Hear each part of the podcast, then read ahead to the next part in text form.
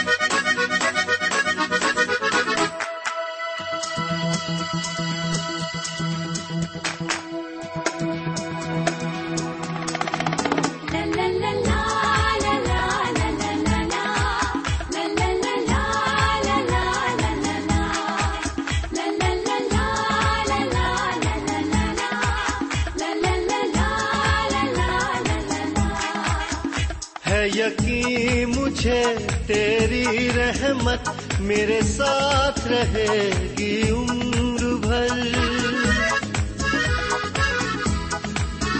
ہوگا سدا میرا بھلا گر تو ہے میرا ہم سفر۔ تیرے گھر رہوں گا میں سدا وہ خدا میرا چرواہا ایک بار پھر خدا کے کلام کو لے کر آپ کے درمیان حاضر ہوں۔ سلام قبول فرمائیے۔ سامعین، ہم خدا و تعالی کے تہ دل سے شکر گزار ہیں کہ ایک اور موقع ہمیں ملا تاکہ ہم اس کے کلام پر غور و فکر کر سکیں۔ تو آئیے ایک بار پھر ہم اس کے کلام کی طرف متوجہ ہوتے ہیں اور سنتے ہیں کہ آج وہ ہم سے کیا فرماتا ہے۔ تو آئیے اس سے پہلے کہ ہم آگے بڑھیں، ہم دعا مانگیں۔ آئیے ہم دعا کریں۔ اے ہمارے خدا رب العزت، ہم نے تجھے جانچ کر اور پرکھ کر دیکھ لیا ہے کہ تو ہر حال میں ہمارا وفادار رہا ہے۔ خداون ہم نے تیرا دامن بھلے ہی چھوڑ دیا، لیکن تو نے ہماری انگلی کو کبھی نہیں چھوڑا۔ ہم جب بھی پریشان اور ہراساں ہوئے، تو نے ہمیں غیبی تسلیتا فرمائی ہے۔ تو نے ہمیں ہر طرح سے سنبھالا ہے۔ ہر طرح سے تو نے ہماری مدد فرمائی ہے۔ اس وقت جبکہ ہمارے کان تیری آواز سننے کے لیے بےتاب ہیں، ہمارے کانوں کو اپنی شیریں آواز سے بھر دے۔ اپنے کلام کو ہماری زندگی میں نمودار کر، تاکہ دوسرے بھی ہماری زندگی سے نصیحت لے سکیں۔ ہماری زندگی کو راہ صداقت پر گامزن کر۔ یہ دعا ہم اپنے حضور کریم جناب سیدنا یسو مسیح کے وسیلے سے مانگتے ہیں۔ آمین۔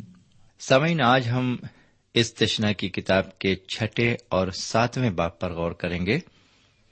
لیکن پہلے ہم آپ کی خدمت میں اس تشنا کی کتاب کے چھٹے باپ کو لے کر حاضر ہیں۔ اس باپ کا جو مرکزی پیغام ہے وہ ہے پیار اور فرما برداری جب ہم خدا کے فرما بردار رہتے ہیں، تو اس سے ہم یہ ظاہر کرتے ہیں کہ ہم اس سے بے حد پیار کرتے ہیں، کیونکہ فرما برداری ہی پیار کا سب سے بڑا ثبوت ہے۔ بہرکیف اس باب میں ہم حضرت موسا علیہ السلام کی دوسری تقریر پر غور کریں گے۔ پانچویں باپ سے ساتویں باپ تک حضرت موسا علیہ السلام دس احکام کو دہراتے ہیں۔ اور ان کا مطلب بتاتے ہیں۔ اس سے پہلے کہ ہم کلام کی گہرائی میں جائیں، پہلی اور دوسری آیت کو سنیں۔ لکھا ہوا ہے، یہ وہ فرمان اور آئین اور احکام ہیں جن کو خداون تمہارے خدا نے تم کو سکھانے کا حکم دیا ہے، تاکہ تم ان پر اس ملک میں عمل کرو جس پر قبضہ کرنے کے لیے پار جانے کو ہو۔ اور تو اپنے بیٹوں اور پوتوں سمیت خداون اپنے خدا کا خوف مان کر اس کے تمام آئین اور احکام پر جو میں تجھ کو بتاتا ہوں زندگی بھر عمل کرنا، تاکہ تیری عمر دراز ہو۔ سمن یہاں پر بھی فرما برداری پر زور دیا گیا ہے۔ جیسا کہ میں بتا چکا ہوں کہ دنیا میں دو قسم کے لوگ ہیں۔ ایک وہ ہیں جو خدا کے فرما بردار ہیں اور دوسرے وہ ہیں جو نافرمان ہیں، لیکن جو فرما بردار ہیں وہی بہشت میں داخل ہوں گے۔ جس طرح بنی اسرائیل وعدہ کرنے کے بعد بھی خدا کے حکموں پر نہیں چلے، اسی طرح آج بہت سے لوگ ہیں جو خدا سے روزانہ وعدے کرتے ہیں اور روزانہ وعدے توڑ دیتے ہیں۔ بہرکیف، آگے چوتھی آیت میں لکھا ہوا ہے سن اے اسرائیل، خداون ہمارا ایک ہی خداون ہے۔ میرے بھائی، یہاں پر ہمیں خدا کی وحدانیت کی تعلیم ملتی ہے۔ خدا و تعالی اپنے کلام میں فرماتا ہے کہ میں واحد ہوں۔ نہ کوئی مجھ سے پہلے خدا تھا اور نہ ہی کوئی میرے بعد خدا ہوگا۔ میں ابتدا اور آخر ہوں۔ اسرائیلیوں کے زمانے میں کوئی ایک خدا نہیں تھا۔ اس وقت لوگ بہت سے خداؤں کی پرستش کیا کرتے تھے۔ اسی لیے اسرائیلیوں پر خدا کا کلام نازل ہوا کہ تمہارا خدا ایک ہی ہے۔ میرے بھائی، اگر دیکھا جائے تو آج ہمارے زمانے میں بھی بہت سے خداؤں کی پرستش ہوتی ہے۔ آج انسان کے لیے یہ فیصلہ کرنا ذرا مشکل ہے کہ وہ کس کو مانے اور کس کو نہ مانے۔ اس کفریت کے دور میں آج خدا و تعالی مجھ سے اور آپ سے بھی یہی کہنا چاہتا ہے کہ میں ہی خدا واحد ہوں۔ میرے بھائی، اس فانی خداؤں کے دور میں جی ہاں ان فانی خداؤں کے دور میں آپ کی ایمان کی کیا حالت ہے؟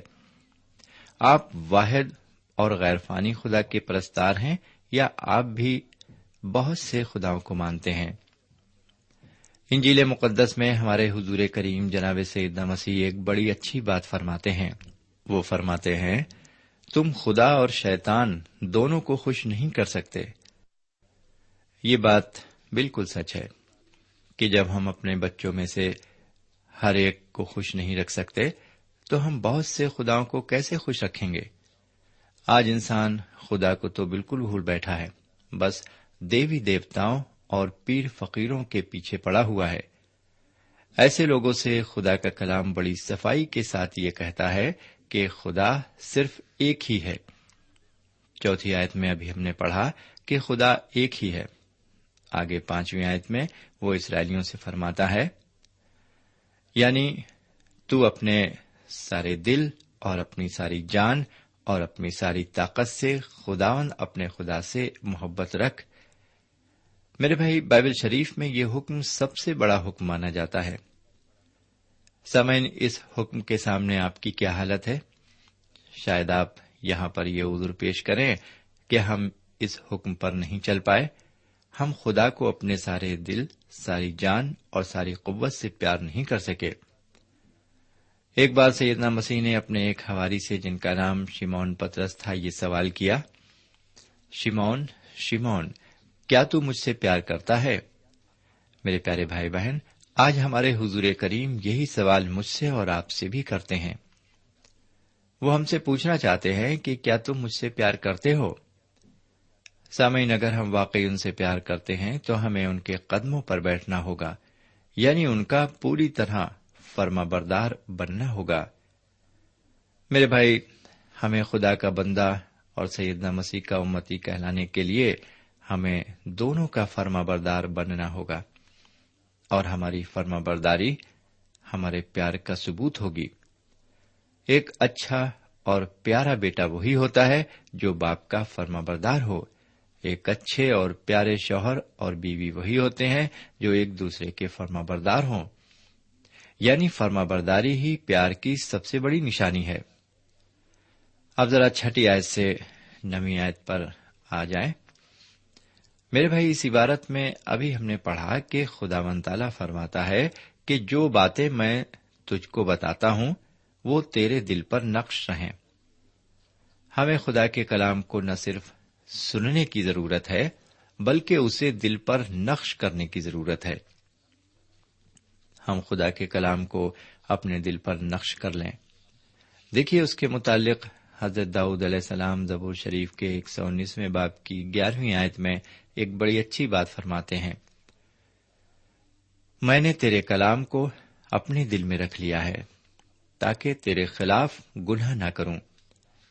سامعین، اگر ہم واقعی خدا سے سچا پیار کرتے ہیں اور اس کے فرما بردار بندے بننا چاہتے ہیں، تو ہم اس کے کلام کو اپنے دل میں بسا لیں تاکہ اس کے خلاف گناہ نہ کریں۔ میرے بھائی، نہ صرف ہم خود ہی ایسا کریں، بلکہ ساتویں آیت میں لکھا ہے کہ ہم اس کے کلام اور احکام کو اپنی اولاد کے ذہن نشین کرائیں۔ یہاں پر خدا و تعالی والدین کو ذمہ دار بتاتا ہے۔ جی ہاں والدین کا فرض ہے کہ وہ روحانی طور پر بچوں کی دیکھ بھال کریں۔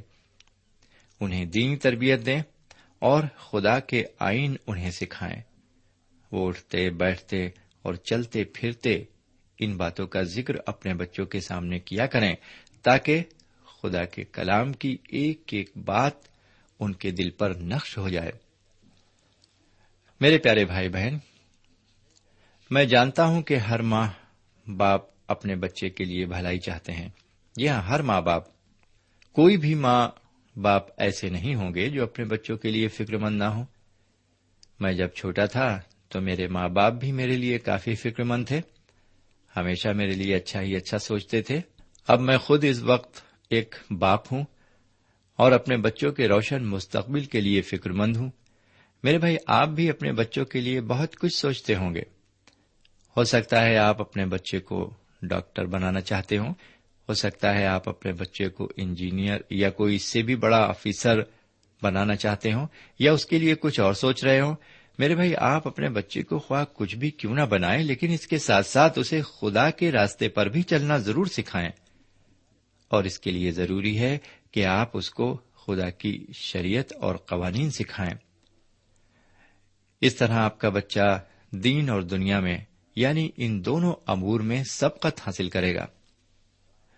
بہرکیف، آگے جب آٹھویں آیت پر ہم نظر ڈالتے ہیں تو وہاں پر لکھا ہوا ہے تو خدا کے آئین اور احکام کو نشان کے طور پر ان کو اپنے ہاتھ پر باندھنا اور وہ تیری پیشانی پر ٹیکوں کی مانند ہو سامعین، اس آیت میں خدا و تعالیٰ فرماتا ہے کہ میرے آئین ہر وقت تیری آنکھوں کے سامنے رہیں۔ لکھا ہے، وہ تیری پیشانی پر ٹیکوں کی مانند ہو لیکن آج ہماری آنکھوں کے سامنے کیا ہے؟ آج ہم اخبارات میں، رسائل میں اور ٹی وی پر سب سے زیادہ کیا چیز دیکھتے ہیں؟ اخبار اور رسالوں میں ہم شراب، سگریٹ کے اشتہار دیکھتے ہیں اور ٹیلی ویژن پر زیادہ تر ناچ گانے اور برہنا تصویریں دیکھتے ہیں۔ یہی چیزیں ہیں جو دن رات ہماری آنکھوں کے سامنے رہتی ہیں۔ ہم والدین پر تو ہو سکتا ہے ان باتوں کا زیادہ اثر نہ پڑے، لیکن نوجوان طبقہ اس سے بےحد متاثر ہوتا ہے۔ میں یہ نہیں کہتا کہ اخبارات، رسائل اور ٹیلی ویژن کوئی بری چیزیں ہیں بشرطے کہ ہم ان سے اچھی باتیں سیکھیں۔ اب ذرا آگے بڑھتے ہوئے اس باپ کی تیرہویں آیت پر ایک نظر اور ڈالیں۔ تو خداون اپنے خدا کا خوف ماننا اور اسی کی عبادت کرنا اور اسی کے نام کی قسم کھانا۔ میرے بھائی، اس آیت کا استعمال ہمارے حضور کریم جناب سیدنا مسیح نے بھی کیا۔ جب شیطان نے ان کی آزمائش کی تو انہوں نے فرمایا تو خداون اپنے خدا کی عبادت کر۔ اس بیان کو آپ متی کی انجیل کے چوتھے باپ کی دسویں آیت میں اور لوکا کی انجیل کے چوتھے باپ کی آٹھویں آیت میں دیکھ سکتے ہیں۔ کاش کے خداون تعالی ہمیں بھی یہ توفیق عطا فرمائے کہ ہم بھی شیطان سے یہ کہہ سکیں کہ ہم صرف خدا کی عبادت کریں گے، کیونکہ وہی عبادت کے لائق ہے۔ وہی ہے جو ہماری آہ نالوں کو سن سکتا ہے اور ہماری مشکلیں رفا کر سکتا ہے۔ وہ ہماری بھلائی چاہتا ہے کیونکہ وہ ہم سے پیار کرتا ہے۔ بہرکیف آگے سولہویں آیت میں عبارت مرقوم ہے، تم خداون اپنے خدا کو مت آزمانا جیسا تم نے اسے مسا میں آزمایا تھا۔ سامعین، اس آیت کو بھی حضور کریم جناب سیدہ مسیح نے اپنی دوران خدمت استعمال کیا۔ جب شیطان نے ان کی آزمائش کی تھی، تو آپ نے اس سے یہ بھی فرمایا تھا، تو خداون اپنے خدا کو مت آزمانا۔ اس سے ظاہر ہوتا ہے کہ شیطان اس کتاب سے نفرت کرتا ہے، کیونکہ وہ اس کے خلاف آزمائش رکھتا ہے۔ اس باپ کی سترویں آیت سے انیسویں آیت تک خدا و تعالی ہدایت دیتا ہے کہ اس کے لوگ اس کے حکموں اور شہادتوں اور آئین کو مانیں، تاکہ عہد کے ملک میں قاعدے کے ساتھ رہیں اور ساتھ ہی ساتھ اپنے بچوں کو بھی یہ آئین سکھائیں۔ آگے تیسویں آیت میں حضرت موس علیہ السلام بیان کرتے ہیں کہ وہ ہم کو ملک مصر سے نکال لایا، تاکہ ہم کو عہد کے ملک میں پہنچائے۔ یہ سچ ہے کہ خدا و تعالی اسرائیلیوں کو مصر کی غلامی سے نکال کر اسی لیے لایا تھا کہ وہ انہیں عہد کے ملک میں داخل کرے۔ میرے بھائی، یہی منصوبہ ہمارے لیے بھی خدا و تعالی کا ہے۔ اس نے ہمیں گناہ اور روحانی موت سے بچا لیا ہے۔ اس نے ہم کو سیدنا مسیح کے جسم کا ایک عزو بنا دیا ہے تاکہ ہم بہشت میں داخل ہوں اور برکتیں حاصل کریں۔ ابھی وعدے کے طور پر ہمیں نجات ملی ہے۔ لیکن عملی طور پر ملنا باقی ہے۔ عملی نجات اس وقت ملے گی جب ہم عہد کے ملک میں یعنی جنت الفردوس میں داخل ہوں گے۔ آئیے اب اس کتاب کے ساتویں باب میں داخل ہوتے ہیں۔ ایک عبارت اور پڑھیں۔ ہم عبارت پڑھیں گے نہیں بلکہ پہلی آیت سے بارہویں آیت تک اس کی تشریح دیکھیں گے۔ لیکن ہم دیکھے لیتے پہلی اور دوسری آیت میں لکھا ہے کہ تم ہتھیوں اور جرجاسیوں اور اموریوں اور کنانیوں اور فرزیوں اور حویوں اور یبوسیوں کو بالکل نابود کر ڈالنا۔ میرے بھائی، یہ تو بڑی سخت اور ظالمانہ بات ہے کہ خدا و تعالیٰ ان ساری قوموں کو نابود کرنے کا حکم فرما رہا ہے، جبکہ پہلے وہ فرما چکا ہے کہ تو خون نہ کرنا۔ ان غیر قوموں کو نابود کرنے کا حکم شاید خدا و تعالیٰ نے اس لیے دیا کہ وہ قومیں جو عہد کے ملک میں رہتی تھیں، وہ گنہگار نہیں بلکہ مجسم گناہ تھیں۔ اور خدا تعالیٰ نے ہمیشہ یہ مہم جاری رکھی ہے کہ وہ گنہگاروں کو تو بچا لے، لیکن گناہ کو ختم کر دے۔ اور یہ قومیں جو ملک کنان میں رہتی ہیں، مجسم گناہ ہیں۔ اور یہ اسرائیلیوں کو بھی گنہگار بنا سکتی ہیں۔ خدا و تعالیٰ اس ملک سے گناہ کا بالکل خاتمہ کرنا چاہتا ہے۔ اسی لیے وہ حکم فرماتا ہے کہ ان سب لوگوں کو بالکل نابود کر ڈالو۔ سمعین آج ہمارے ارد گرد بھی شیطانی قوتیں مرراتی رہتی ہیں۔ شراب، گانجا، سگریٹ، جناکاری، جھگڑا، فساد اور لوٹ مار جیسی بہت سی چیزیں ہیں جو ہر وقت ہمارے چاروں طرف منڈاتی رہتی ہیں۔ جی ہاں یہی شیطانی قوتیں ہیں جو ہمیں اپنے جال میں پھنسا کر مسمار کرنا چاہتی ہیں۔ خدا و تعالیٰ ہمیں فرماتا ہے کہ ان ساری قوتوں کو بالکل نابود کر ڈالو۔ ان کو نابود کرنے کا مطلب یہ ہے کہ ہم ان کے جال میں نہ پھنسیں۔ اگر ہم نشیلی چیزوں کے جال میں پھنسے ہیں، تو فوراً ان سے ناتا توڑ لیں۔ ہم ہر ایک برائی کو اپنی زندگی سے دور کر دیں۔ اسی میں ہماری فلاح اور بہبودی ہے۔ آگے تیسری آیت میں ہم یہ بھی پڑھتے ہیں کہ تم ان سے شادی بیاہ بالکل نہ کرنا۔ نہ ان کے بیٹوں کو اپنی بیٹیاں دینا اور نہ اپنے بیٹوں کے لیے ان کی بیٹیاں لینا۔ سمن جانتے ہیں، ایسا حکم خدا و تعالیٰ نے انہیں کیوں دیا؟ ذرا اس کی گہرائی تک پہنچے۔ یہاں پر تین باتیں ہمیں ملتی ہیں۔ شادی بیاہ نہ کرنے کے پیچھے جو پہلی بات ہے وہ یہ کہ جو غیر اسرائیلی قومیں اس ملک میں رہتی تھیں، وہ بے حد ناپاک تھیں۔ انہیں جریان اور سوزاخ کی بیماریاں تھیں۔ اگر اسرائیلی ان سے شادی کرتے تو یہ بیماریاں ان کی بھی لگ جاتی۔ اور اس طرح اسرائیلی قوم کا خاتمہ بہت جلد ہو جاتا۔ حضرت موسیٰ علیہ السلام کو ان کی ان بیماریوں کی معلومات بالکل نہیں تھی، لیکن خدا و تعالیٰ کو ان کی ایک ایک بات معلوم تھی۔ دوسری بات، شادی بیاہ نہ کرنے کے پیچھے جو دوسری بات تھی وہ یہ تھی کہ وہ اسرائیلیوں کو اپنی طرح گناہ آلودہ کر دیتے اور خدا تعالی کی پیروی سے برگشتہ کر دیتے۔ تیسری بات یہ تھی کہ وہ بت پرست تھے اور وہ اسرائیلیوں کو بت پرستی میں پھر سے پھنسا دیتے۔ خدا تعالی نے ان کو ملک مصر سے اسی لیے نکالا تھا کہ وہ بت پرستی سے باز رہیں، کیونکہ مصر میں چاروں طرف بت پرستی پھیلی ہوئی تھی۔ اور یہ اسرائیلی بھی اس میں شریک ہوتے جا رہے تھے۔ اب خدا بالکل نہیں چاہتا ہے کہ یہ لوگ دوبارہ بت پرستی میں پھنسے اس لیے وہ استشنا کی کتاب کے ساتویں باپ کی پانچویں آیت میں یہ بھی فرماتا ہے کہ تم ان کی تراشی ہوئی مورتوں کو توڑ ڈالنا اور انہیں آگ میں جلا دینا۔ میرے پیارے بھائی بہن، تیسویں آیت میں ہم پڑھتے ہیں کہ اسرائیلی ان قوموں کو ایسی شکست دیں گے، ایسی شکست دیں گے کہ وہ نابود ہو جائیں گی۔ جی ہاں وہ بالکل نابود ہو جائیں گی۔ ساری قومیں عہد کے ملک سے باہر کر دی جائیں گی اور پوری طرح نابود کر دی جائیں گی، کیونکہ خدا ان سے نفرت کرتا ہے۔ میرے بھائی، آپ یہ نہ سوچیے کہ خدا ان قوموں کے ساتھ کوئی زیادتی کر رہا ہے۔ اس نے پیدائش کی کتاب کے پندرہویں باپ کی سولہویں آیت میں فرمایا تھا کہ یہ قومیں اپنی چوتھی پشت تک میرے پیچھے ہو لیں گی۔ چوتھی پشت تک چار سو تیس سال ہوتے ہیں۔ خدا نے چار سو تیس سال تک ان قوموں کا انتظار کیا کہ شاید یہ لوگ خدا کی طرف مائل ہوں اور اپنے گناہوں سے توبہ کریں۔ لیکن یہ قومیں خدا کی طرف رجوع نہیں لائیں۔ میرے پیارے بھائی بہن اور میرے پیارے بزرگ، چار سو تیس سال کا وقت کوئی کم نہیں ہوتا ہے۔ خدا نے اتنے لمبے عرصے تک ان کا انتظار کیا۔ اب خدا کے صبر کا پیالہ لبریز ہو اٹھا ہے اور خدا کا قہر ان پر بھڑک اٹھا ہے۔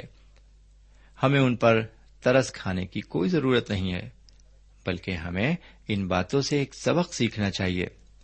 اگر ہم بھی اسی طرح برابر برائی کی طرف مائل رہیں اور کبھی توبہ نہ کریں، تو وہ ہمیں بھی نہیں بخشے گا، کیونکہ بخشش وہ پاتا ہے جو توبہ کرتا ہے۔ اگر خدا نہ کرے ہم خدا سے دور ہیں، تو ہم ابھی اور اسی وقت اپنے گناہوں سے توبہ کریں تاکہ خدا رب العزت ہمیں معاف فرمائے۔ سامعین، میرے پیارے بھائی بہن، کیا سمجھے آپ؟ مطلب یہ کہنے کا لب لباب یہ ہے کہ خدا و تعالی کو گناہ سے سخت نفرت ہے۔ انسان چاہے جتنا بھی خوبصورت کیوں نہ ہو چاہے جتنا قابل کیوں نہ ہو۔ خدا اسے تب تک پسند نہیں کرتا جب تک اس کی زندگی خالص نہ ہو۔ جب تک اس کی زندگی پاک نہ ہو۔ میرے پیارے بھائی بہن، خدا پاک ہے۔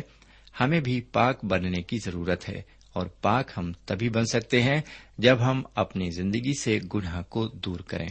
میرے بھائی، یہاں پر اب آج کا وقت ختم ہوتا ہے۔ ہمارا مطالعہ بھی آج یہاں پر ختم ہوتا ہے۔ خدا نے چاہا تو اگلے پروگرام میں ہم پھر ملیں گے۔